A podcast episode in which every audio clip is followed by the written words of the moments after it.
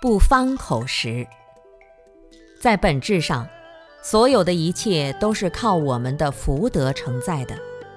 我妈妈曾经给我讲过一件往事，她的亲生姐姐，也就是我的大姨，她们两姐妹小时候算命，算命先生说我大姨是大家闺秀的命，不用种田就有饭吃，能够享受荣华富贵。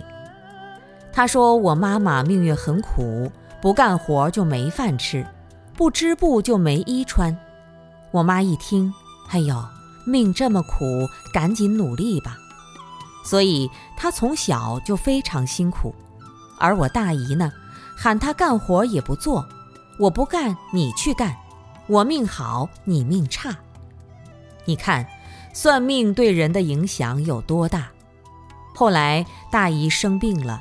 可能就是肺痨，医生给他开药，药熬好了端到他的房里，他躺在床上说：“你们先走，我等下再吃。”十九岁，很快就去世了。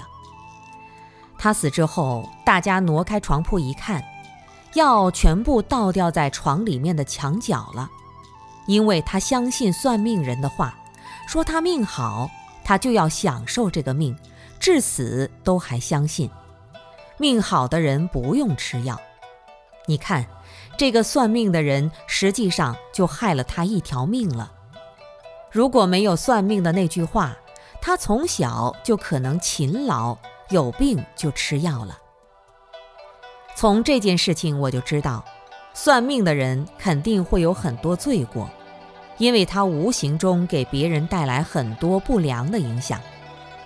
我们遇到很多居士，算命的人说他命不好，他每天都愁眉苦脸的，觉得自己命很苦，遇到什么好事情心里也会难受。你要知道，算命、看相、断风水都不是究竟法，可以作为参考，但绝对不要迷信它。我们每个人与生俱来的先天条件确实不同。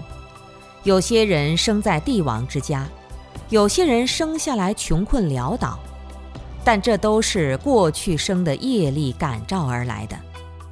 我们这一期生命如果有不好的一个开始，说明自己过去并没有真正积德，但后天的命运却完全可以靠自己的努力去调整改造。